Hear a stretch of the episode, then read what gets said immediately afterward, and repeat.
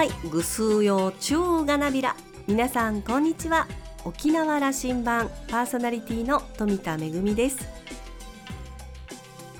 8月は広島長崎そして今日の終戦の日がありますねえ今年はコロナ禍でまたオリンピック・パラリンピックもあって特別な年とも言えますがいつもと同じよう。に心穏やかに平和について考える時間を忘れないでおきたいと思います。さあ沖縄羅針盤今日も5時までお届けいたします。どうぞお付き合いください。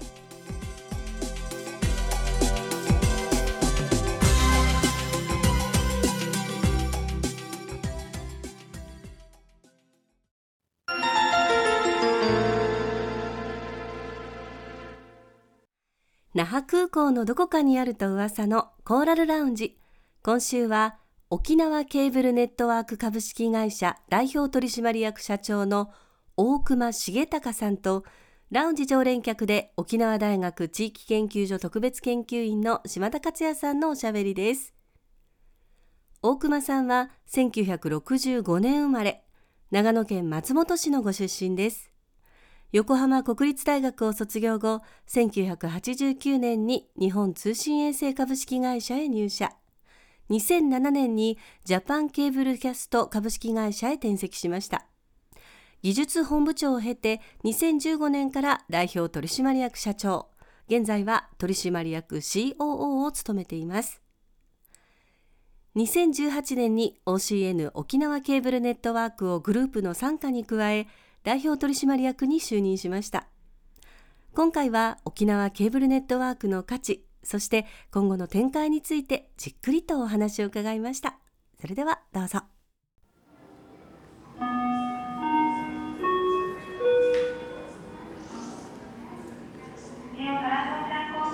沖縄のケーブルテレビの代表格 OCN は国馬組のあの参加で、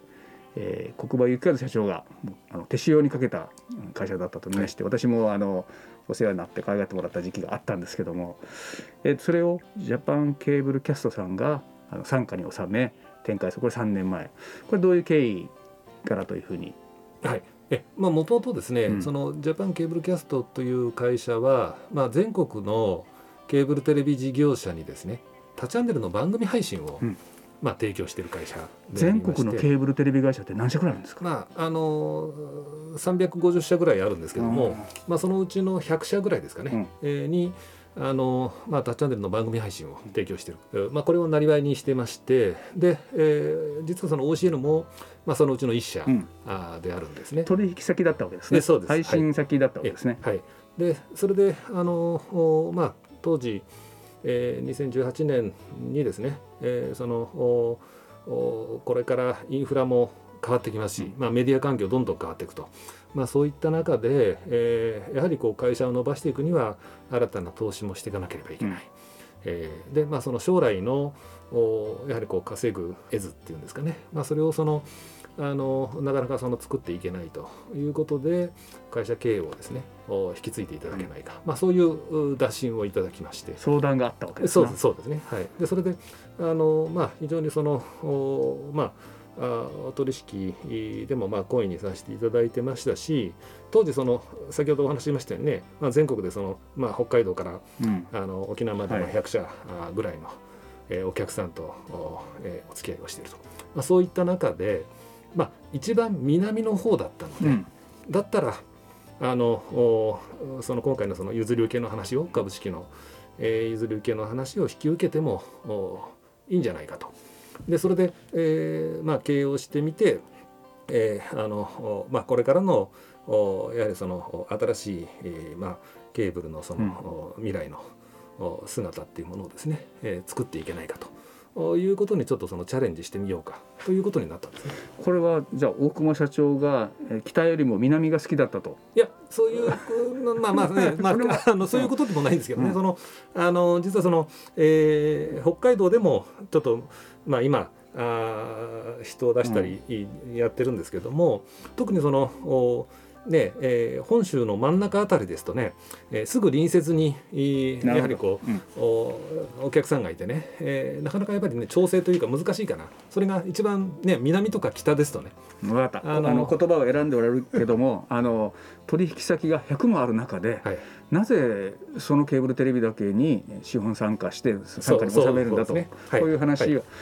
えー沖縄での事業はあのまあ沖縄の独立国としての事業ができるから他にあの言い訳が聞くとこういう話ですか、まあまあそうですね。そういうことです。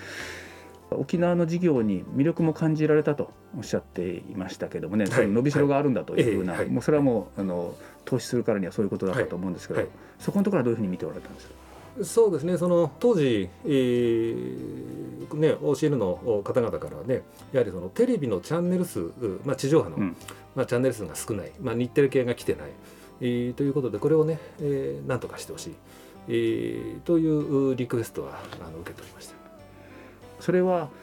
ケーブルテレビ局としてあのカバーできるそこにビジネスチャンスはあるんじゃないかとこういう見方をなさったということですか？なんとか解決できないかと、えーいうふうには考えてました。それをそのビジネスにしようというところまでは考えてなかったんですけどもね。あのおまああーその先ほどじゃあ県民が望むならという意味そうですね。やはりそのお伸ばせる余地、えーやはりその地元の方をこうファンに、えー結びつければですね、えーあのおまだまだ伸ばしていけるんじゃないか、まあ、そういう意味であ皆さんがそういうこう願ってることを少しでも、えー叶えることができないかっていうところはちょっとチャレンジしようかとうん。いうことになったわけです。あの人口も増えてる地域ですし、はいそうですね。全国と比べればそれから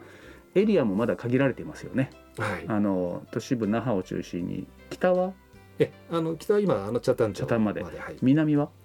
えーはあのおトトミクスですかね、まだまだあの都市地区で広げる部分があるわけでその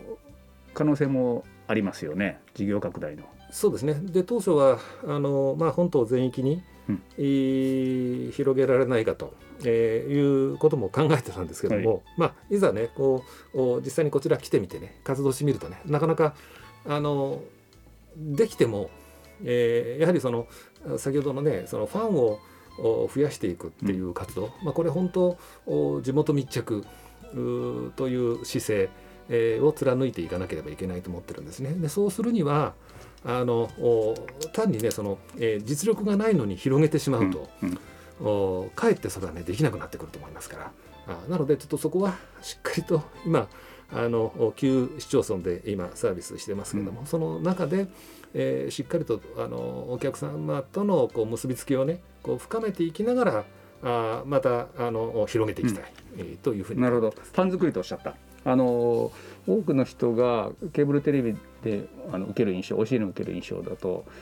えー議会中継があると、はい。まあ、あの市議会の中継もしていると、はい。それから、えーテレビ未来というこの3年であのメディアになさってそこに合わせると地元の情報がいっぱい出てくると。こんな印象を持ってる人は多いと思いますよ。はい。あのファン作りというふうなキーワードになさったけれども、はいはい。どんな展開を大熊さんとしては考えておられます？そうですね。あのおまだまだそのお地元のその番組っていう番組作りっていうところがまだまだこう一部なんですね、えーですので、えーそこはもっともっとこうおフォーカスをしていきたいと思いますしその例えばその地元といってもですね、まあ、自治体さんとの、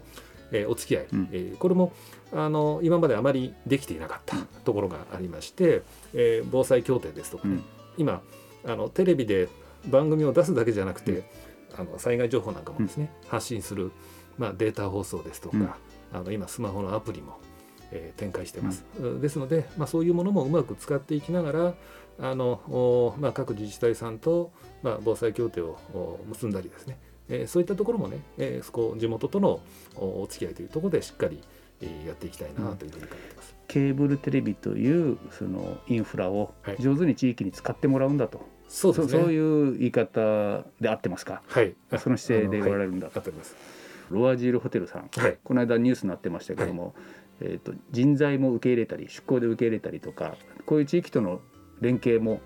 あの今の話ともつながってるんですね。そうですね。あのロアジルさん、まあ、よく私があの宿泊、うん。うー泊めていただいてるホテルですけどもあのおどうしてもねこうホテルにえー泊まって夜チャンネルう見てますとねいやチャンネル少ないなと、はい。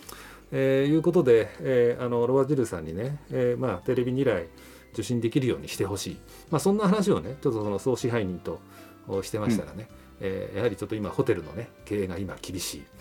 えーで、えーまあ、当社の場合にはあのこれから光化の投資をしたり高速インターネットをね、えー広げていく、まあ、そういう中でもあってあのうまく人材のマッチングが合えばね、えーそこはあの受け入れることはできますよと、まあ、そんな話でちょっと先にあの出向の受け入れの方が進みまして、うん。えーでようやく今あのおロアジールさんの方でもお宿泊いただければあのおテレビ2台が視聴できるようになります。これはあのえテレビ2台というのは沖縄の情報が地元情報がまあ多く満載されていますから観光客にとっても面白いと僕は思うんですあのやっぱり旅先で地元情報なんですよ東京からの放送を見たいんじゃなくて、はい地元のチャンネルが見たいはずなんですよ。はいで地上波ではやっぱり地元のウェイトとても小さくなりますからあの僕はケーブルテレビの出番だと思うんですがね、はい。これから、えーどうあの魅力化と成長させていきたいというふうにお考えでいらっしゃるか。そうですね、まあ、あの本当に今こう世の中ね混沌としてきたというか、あのおまあ、DX っていうことで新しい技術、うん。デジタルトランスフォーメーション、ね。社会変えるんだと。そうですね。IT で、うん。はい、でただやはりそのね、えー中心は人だと思うんですね。うんでそのおまず一つは自社だけでっていうことではなくて、えーあのおちょっと横連携、うんえーもお積極的に進めていきたいなと思ってます。でそのお今我々からの横連携って言いますとあのおまあ、民放さんであったり、うんえーあとお沖縄県に、え3局のケーブルテレビ局がうんありますけれども、宮古石垣のケーブル局うともですね、えー協議会を作っていく、まあ、こんな今あの予定をしてますので、あのそういった横連携であったり、えーということで仲間をあの増やしていきながらですね一緒にちょっとね、えー盛り上げていきたいなというふうに思ってますね。特にそのね私こうこのケーブルテレビ事業に関わって面白いなと思いますのは、そのお放送だけではないんですね。はいはいその高速インターネットおもあります。えーまたこれから今無線事業にもね取り組んでいこう。ローカル 5G っていうその 5G にえー取り組んでいこうっていうことも考えてますし可能性を感じてるんですけどただいずれにしても何かをやるにはやっぱりそこ、えー熱くなってですね、えー突き詰めていく、えー人が必要ですからあーそういう意味でね、えーいい、えーそういうこう熱量のあるう人材ですね、えーをね、えー採用していきたいなと。あの今あのお OCL もね、うんえーあのおまあ、みんなが願ってることをっていう、まあ、キャッチフレーズを、えーつけて活動してますし本当にこれからあのおテレビだけでないあ沖縄に根付いたですね、えー会社に、えーしていきたいと思ってますのでぜひお願いします。ケーブルテレビというメディアインフラこれ社会にとってどういう価値をもたらせるというふうに奥間さんから見えておられます？何でもできると思うんですよ。うん。えーで、えーまあ、いわゆるそのおインフラが中心の、うん。えー会社ですけどもおインフラに、えーよらずですね、えーいろんなそのお事業できるかな。でうん。それはファンを、えー増やしていく。うで、えーお客様の望むサービスというものをお作り上げていく、うん。でそれを利用いただくことによって、えーあの稼いでいくわけですけどもそれがですねインフラの投資といううだけではなくて、うん。あお客様に、えー役立つ、う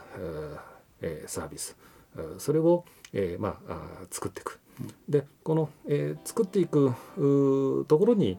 えー非常にそのお熱量がいるんですね、エネルギーが、うん。あいるんですね。えーですので、まあ、それをちょっとやりやりきれる、えー人材に、えー社員もこう引き上げていってですね、えー会社をね、えーこう大きくしていきたいなと。インフラを作り上げる、はい。そしてそれに乗っかるうソフト、はい。サービスを作り上げると、はい。これに熱量がいるんだと。今その時期なんだということですね。これ一方でね地域社会から見るとね IT 系のインフラが地域としてこれだけあって、はいえーそしてその上に乗っかっているテレビ放送メディアもあって、はい。広告発信もできるような IT インフラがあると。これをどう地域社会が活用するのかと。こんな目線もあっていいと思うんです。外から見ると。はい。はい、そうですね。あのただまあ今ね、えー、インターネットの、うん、登場によって、えー、YouTube ですとかね、うん。いろんなその自分で番組を作って発信する放送のこともね、ねそことの、えー、できるようになってきてるわけですよね。うん、えー、ですのでまああのちょうどそういうこういろんなものがまあ登場してきてる、うん、という中で、えー、まあまあ差別化ですよね。うん、そうですね。あの、はい、その放送の部分で言えば何どこが違うんだということ。はい、僕はやっぱり地域としての放送ある種信頼に足る放送をそこでできているかどうかが問われてくるだろうと思ってるんですがね、はい、どうでしょう？おっしゃるとですね。その例えばまあ災害時にもですね、うん、安定してサービスを提供できるそういったその安定性、まあ、これも非常に大事なことだと思いますし、まあ、単にそのね面白いっていうところにねフォーカスするだけじゃないやはり活動が必要だと思ってます。ね。OCN っていうと有料放送っていうイメージが強いと思うんですね。えー、まあもちろんその今有料放送、うん、タチャンネルの、えー、サービスもあの展開してます。で、えー、それ以外に、えー、光未来というですね、えー、今あの県内最速の高速インターネットサービスもあの開始しました。まだエリアはあの狭いんですけれども那覇市、えー、またあの宜野湾市をですね今年はですねえ展開して、えさらに来年度、まあ、もっと広げていこう、まあ、こんなふうに考えています。ですのでテレビだけではなくインターネットも提供してますし、うん、でまたこれからその無線事業にも、えトライしていく、まあ、そんなことで、え何か OCN に期待することがありましたらぜひお声がけいただきたいなと思いますので、よろしくお願いします。地域社会のことよろしくお願いします。はいこちらこそよろしくお願いします、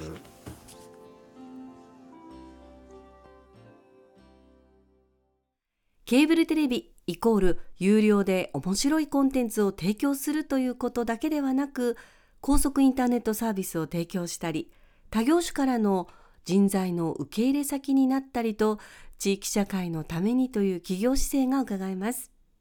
近年メディアは多様化し変化のスピードがますます速くなっていくこの時代に沖縄から新たなケーブルテレビの在り方を発信する OCN に期待しています。島田さんはお話を終えてケーブルテレビというメディアの特徴は何といっても地域密着のテレビ局であるということ。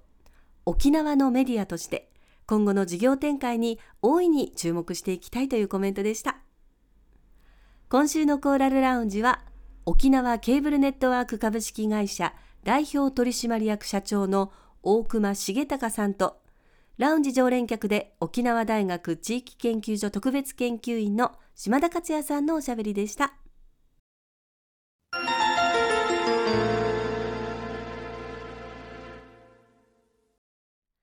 めぐみのあしゃぎだよりのコーナーです。今日はビューロダンケコンサートシリーズから、えー、公演実施内容についてのお知らせです。ビュロダンケコンサートシリーズシーズン7のナンバーワンベリタス弦楽四重相談と吉見由紀さんの特別ユニットコンサート楽しみにしてらっしゃる方も多いかと思います。今度の木曜日8月19日に那覇市のパレット市民劇場で予定されていますがえー、クラシック音楽コンサートなど観客が発生せずに、えー、鑑賞するスタイルの公演では感染リスク低いとされていますけれども今回の公演についてはご自宅でも鑑賞できるような動画配信も準備するということです。すでにチケットご購入済みのお客様で動画配信でのご鑑賞ご希望の方についてはチケット料金の差額を返金するということですのでビューロ団家までお問い合わせください。チケット料金当日公演での、えー、鑑賞はですね一般が4000円、学生が1000円。動画配信での鑑賞は公演の2週間後から7日間視聴可能となる予定で2000円となっています。チケットのキャンセルをご希望の方については別途ご対応となりますのでビューロランケまでお問い合わせください。なお劇場での公演については、えー、客席数半分に制限をして、えー、感染症対策を十分にとって実施するということです。ロビーや演奏前後のホール内で誰も一言も発さない静寂の中のコンサートを実験的に実施してみたいということですので皆様のご協力もお願いをいたします。新しいスタイルでのコンサートとなります。ビューロダンケコンサートシリーズベリタス弦楽四重相談と吉見由紀さんの特別ユニットコンサート公演実施内容についてのお知らせでした。めぐみのあしゃぎだよりのコーナーでした。